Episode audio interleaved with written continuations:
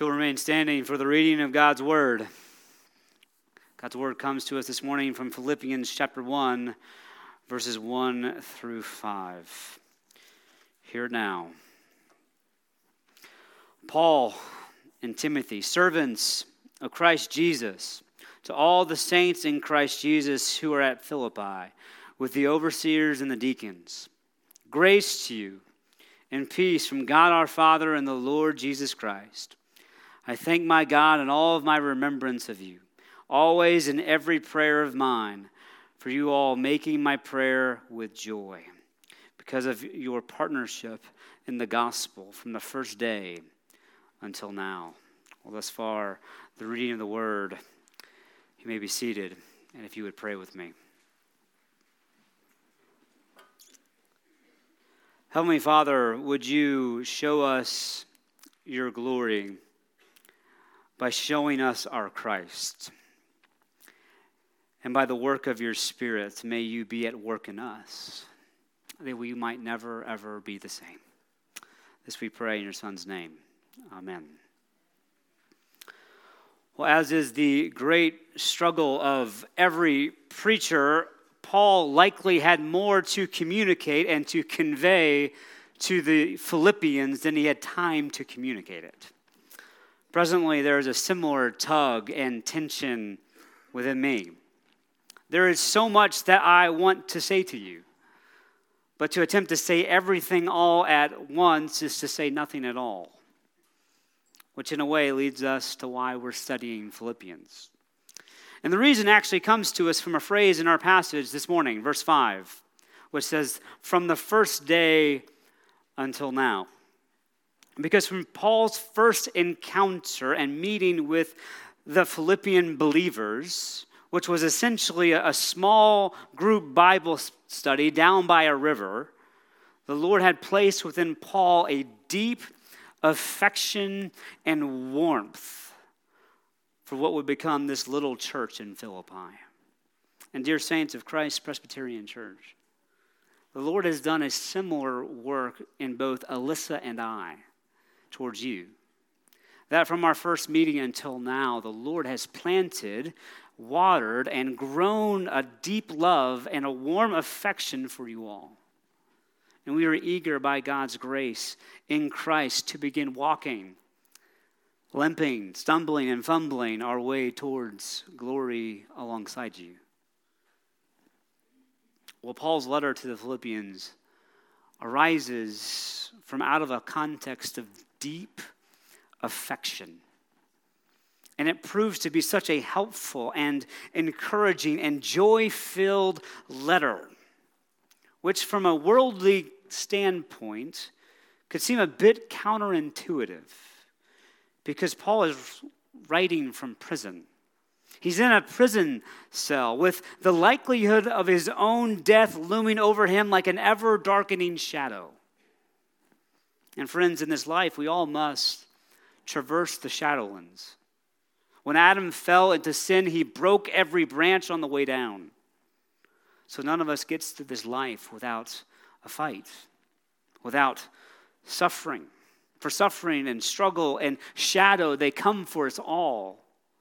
And along the way, we must traverse through the shadows of anxiety, regret, loneliness, fear, doubts, failure, disappointment, rejection, loss, and so, so much more. And these shadows can seemingly feast upon us, gnawing us down to the very bone. Yet the wonder of Philippians is that from out of the shadow bursts forth the light of joy.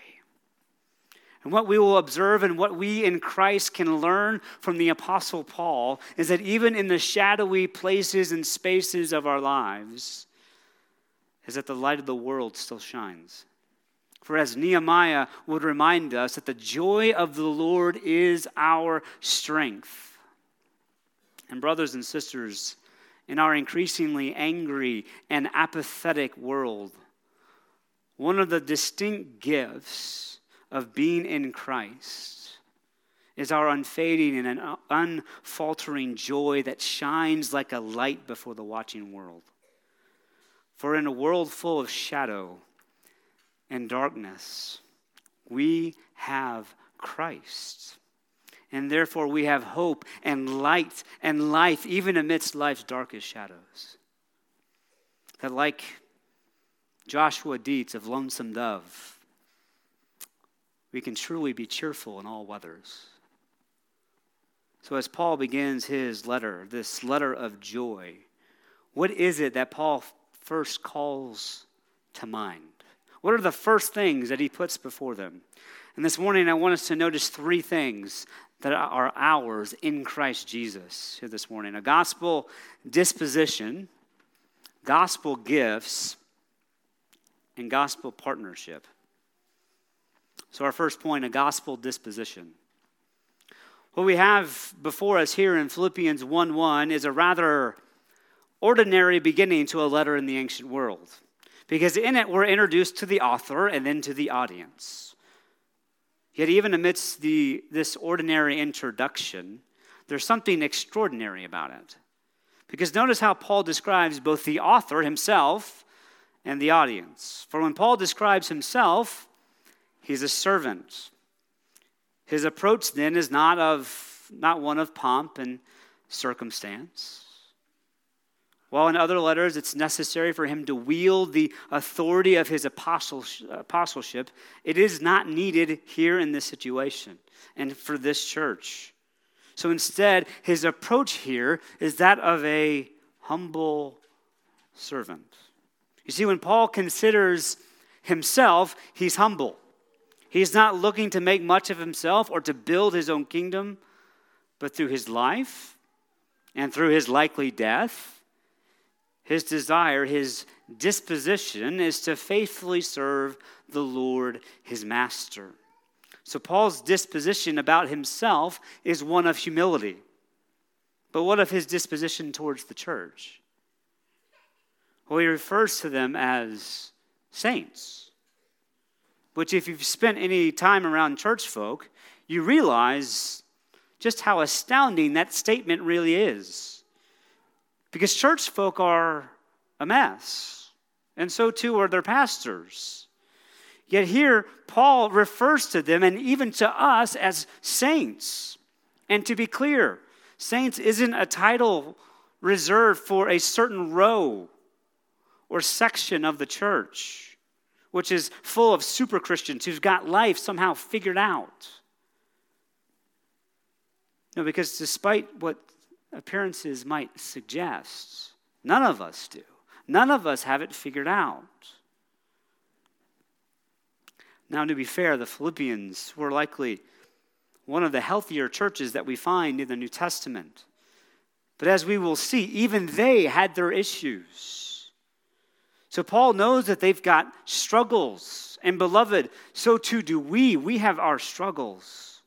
Yet rather than writing to all of the knuckleheads in Philippi or to the hard hearted living in the Temecula Valley, no, Paul writes this to all of the saints who were in Christ Jesus. Because being in Christ changes everything. For in Christ Jesus, we really are saints. We really are holy ones. We really are the set apart ones. For the only miracle necessary to secure our sainthood is the miraculous work of Christ on our behalf in the gospel.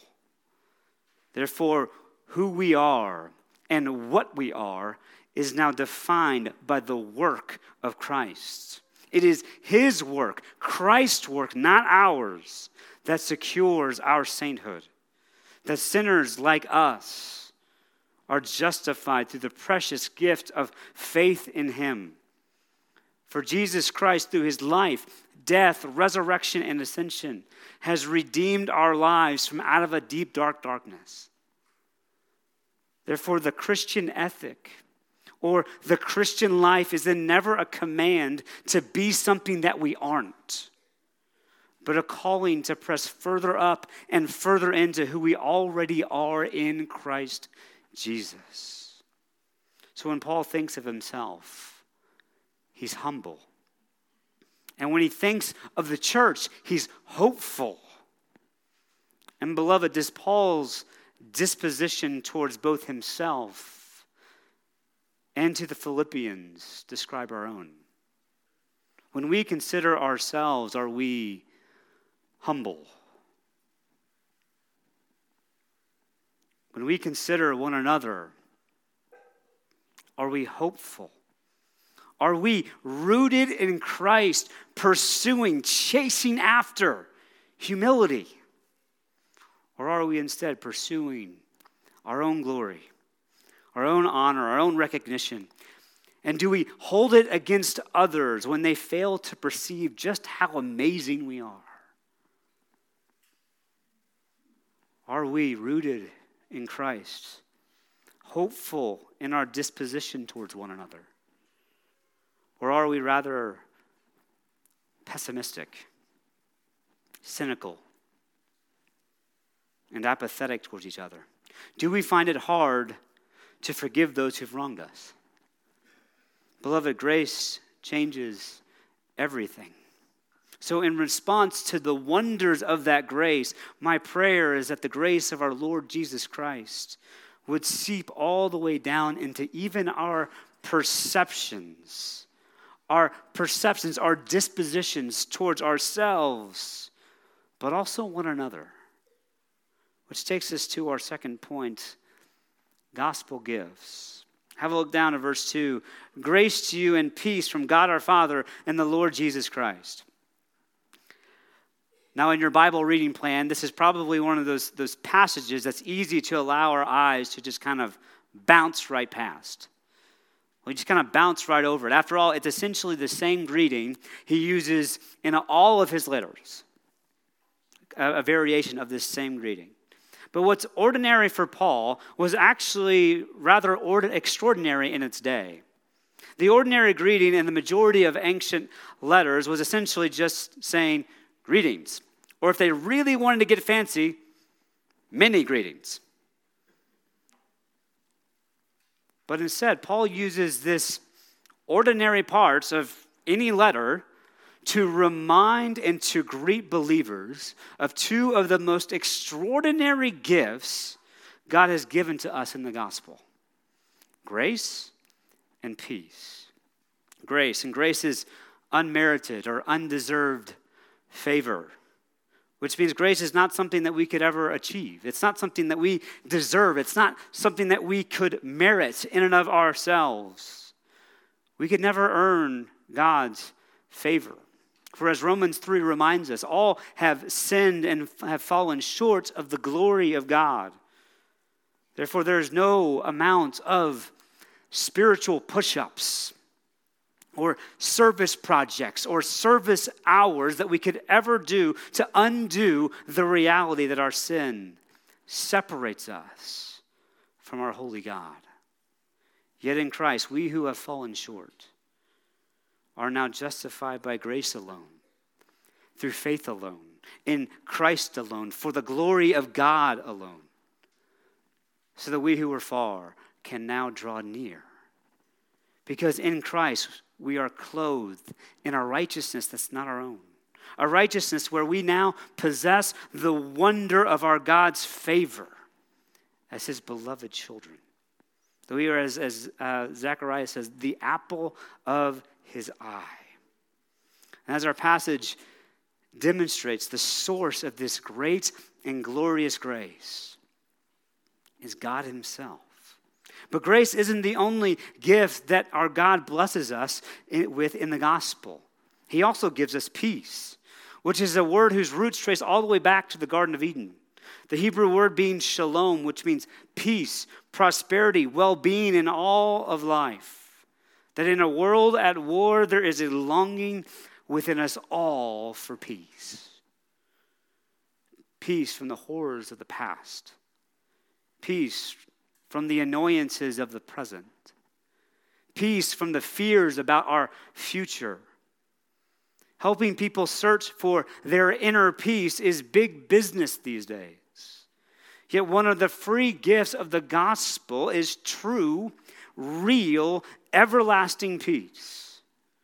which stands in stark contrast to the momentary trinkets and the fleeting and fledgling promises that this world offers us. Peace with God on account of the precious work of Christ is a peace that can and actually does surpass all understanding. A peace that transcends all of the messiness of our lives. A peace that holds us together even when it feels like we're starting to fall apart. Because in Christ, we know the one who holds all things together, and that includes us. And it is He who has brought us peace. Well, like I said from the outset of verse 2, it's easy to just bounce right past this verse, to quickly move along to get to the, the meatier portions of the letter. But, brothers and sisters, there's a reason why Paul includes this greeting in each one of his letters. Because we are so quick to forget, particularly when it comes to the great gifts of God in the gospel. A few years back, a friend that was a teacher shared a story with me. A story about a, season in his life when his wife had gotten quite sick. And between hospital stays and surgeries and special medications and a few other things, by the time insurance had paid their share, my friend and his wife were left with a bill of about $100,000, which for a teacher at the time was essentially a bazillion gazillion dollars, because that was about $99,000 more than he had in the bank. Thankfully, his wife was healthy. But now they had all of this debt to deal with. So they started praying and they started trying to work the problem. And they reached out to family and friends for advice and for help. And my friend had this uncle who had always been a kind and supportive, albeit a bit eccentric character in his life. And this uncle also happened to be independently wealthy. And as my friend shared with his uncle his predicament, the uncle's advice to him left him rather surprised because he said this I don't think you need to worry about the money. I think you need to throw a big party. Break out all of your fanciest dishes and celebrate the fact that your wife is healthy again. As my friend tells it, to put it mildly, he wasn't thrilled with this suggestion. For here he was in financial ruin, and his rich uncle is telling him to throw a big party. Yet later, as he relayed those frustrations to his dear wife, she simply smiled and said, I think a party would be fun. And you know, it would be fun to finally use all that fancy smancy china we got at our wedding. We've had it for nearly seven years now, and we've never used it. I guess now is as good a chance as ever. So up into the attic he crawled and dusted off the cobwebs. And as they opened up the, the unopened boxes from their wedding, uh, they began to organize all the various dishes. And there, taped haphazardly to the bottom of a gravy bowl, was a money order from his uncle for $500,000. The gift they had so desperately needed was already theirs. It already lay in their possession, but its benefits were left untapped, unused, and unenjoyed. And, brothers and sisters, when it comes to these most precious and more precious than that, than that gift, the most precious gifts of the gospel, can the same be true of us? Are there great gospel gifts hidden away in the attics of our lives? Or have these gospel gifts made their way into our kitchens? Have the extraordinary gifts of our God become an extraordinarily ordinary part of our lives? For life can come at us fast. Yet in Christ, we can meet the various struggles, temptations, the disappointments, and the sorrows of life with the precious free gifts of gospel grace and peace. That's why the psalmist encourages us to forget not his benefits. That's why, as we heard in our call to worship this morning from Lamentations, that this I call to mind, and therefore I have hope. Because in the steadfast love of our God, He has lavished our lives with His grace and peace. The very gifts that our souls so desperately needed, our God has gloriously and extravagantly provided for us. And the wonder of these gifts is that they, they change us, don't they? That through the power of the Holy Spirit, these glorious gifts transform us from our guts to glory. They transform us from the inside out. That as the grace and peace seeps deeper and deeper and deeper into our souls, into our guts, they begin to permeate how we think, how we react, how we live our lives. Which drives us to our third point this morning gospel partnership. We'll have a look down to verses 3 to 5, which says this I thank my God in all my remembrance of you, always in every prayer of mine, for you all making my prayer with joy, because of your partnership in the gospel from the, from the first day until now. Joy seems to be bursting from the seams of this passage. It overflows from the Apostle Paul's pen. Essentially, whenever these Philippians happen to pop into Paul's mind, his heart bubbles over in thanksgiving to God. His reflections and his ponderings of the church produce in his hearts worshipful joy, prayer, and thanksgiving to the Lord his God. So I'll ask the same uncomfortable question that's kind of been reverberating around in my heart this week Is that true of me? Is that true of us? Like, what gets produced in our hearts when we reflect, when we ponder the church? When your brothers and sisters come into your mind, in what direction do your thoughts and emotions flow? For Paul, it drove him to worship. But for us, is it worry? Or is it the ways that we've been wronged? The ways we've been disappointed or hurt by those in the church? Is it all of the church's weaknesses or the myriad of ways that she fails to be what we want her to be? And to be fair, no church this side of glory has ever arrived because we aren't home yet. And the reality of that is quite evident and often quite messy and many of us have learned over the years that sheep have sharper teeth than they look. And that includes the church here in Philippians. As we'll see in chapter 4, Paul calls out before the whole congregation and for the rest of church history two women who just can't seem to get along with each other. So, amidst the mess, the million dollar question then is where is all of this worshipful, prayerful, and joyful thanksgiving coming from? Like, what's driving it? Well, in a word, mission. They have the same mission and vision for life. Notice it here in verse 5 because of your partnership in the gospel from the first day until now. It is a mission that shaped by the gospel. For the gospel, it, it takes us to Jesus, it brings us together with Jesus, and then it puts us together on mission. In Greek, the word used for partnership here is koinonia.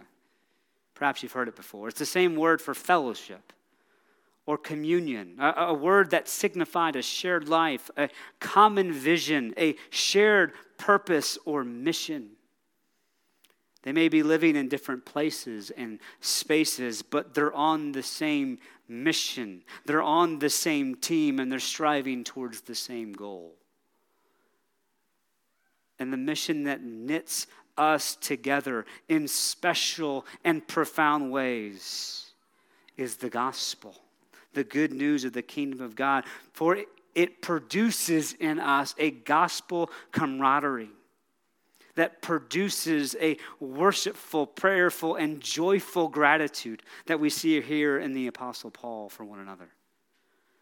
And the gospel mission has a way of producing that same gospel camaraderie in all of us as well. Perhaps one of the big causes of the lack of joy, the lack of thanksgiving, and the lack of prayer for one another is actually a result of a lack of mission together because our souls were never intended for a purposeless or an aimless existence. So it makes sense that we get anxious, that we get frustrated, and even at times angry when we find ourselves missionally adrift. Yet in the gospel, what we discover is that the church has been given a mission and that mission has been shaped by our message, the message of the gospel, that the good news of the kingdom of God is at hand. A message that we proclaim to hopeless sinners like us. That in Jesus Christ, the Savior of the world, has come. And that in him, the forgiveness of sins and life eternal can be ours. For in him, all of the promises of the gospel are true. And they can be true for you as well this morning. For the gospel is for all who put who by faith put their trust and their hope in Jesus. And it is this message that Paul first proclaimed in Philippi those many years ago. And what fills Paul's heart with worship and with gratitude is that this little church is still going. It's still, as a, a, a, a, a PCA pastor once put it, it's, this little church is still on mission, on message, and in ministry. In conclusion, beloved, as my family and I enter into life and ministry amongst you, my prayer is that we would be a people shaped and formed by the gospel. That we would, by God's grace, be a gospel shaped people from how we view and perceive ourselves and others to how the, the gospel gifts by which we navigate our way through the complexities and the perplexities of, our, of this life to the mission of the message that our Savior has given us to share along the way. And as we together embark, my prayer is that we would grow, that He would grow within each of us a heart for God, a mind for truth, and a deep growing in an abiding affection for one another. If you would pray with me. Heavenly Father, we thank you and we praise you for the glorious gifts of the gospel and of peace. A gospel and a peace that can only be ours in and through the person and the work of Jesus Christ on our behalf. So, Father, we thank you for this time. We thank you for this sweet and precious and joy filled letter to the Philippians. And, Father, would you bless our study through it? Would you teach us? Would you grow us, grow us? Would you challenge us and correct us and nourish our souls? Because, Father, we are a needy and desperate people, desperate for the grace of God that is freely given to us in the gospel. So, Father, thank you that you give us exactly what we need. Help us now as we come to the table. Pray these things now in your Son's name. Amen.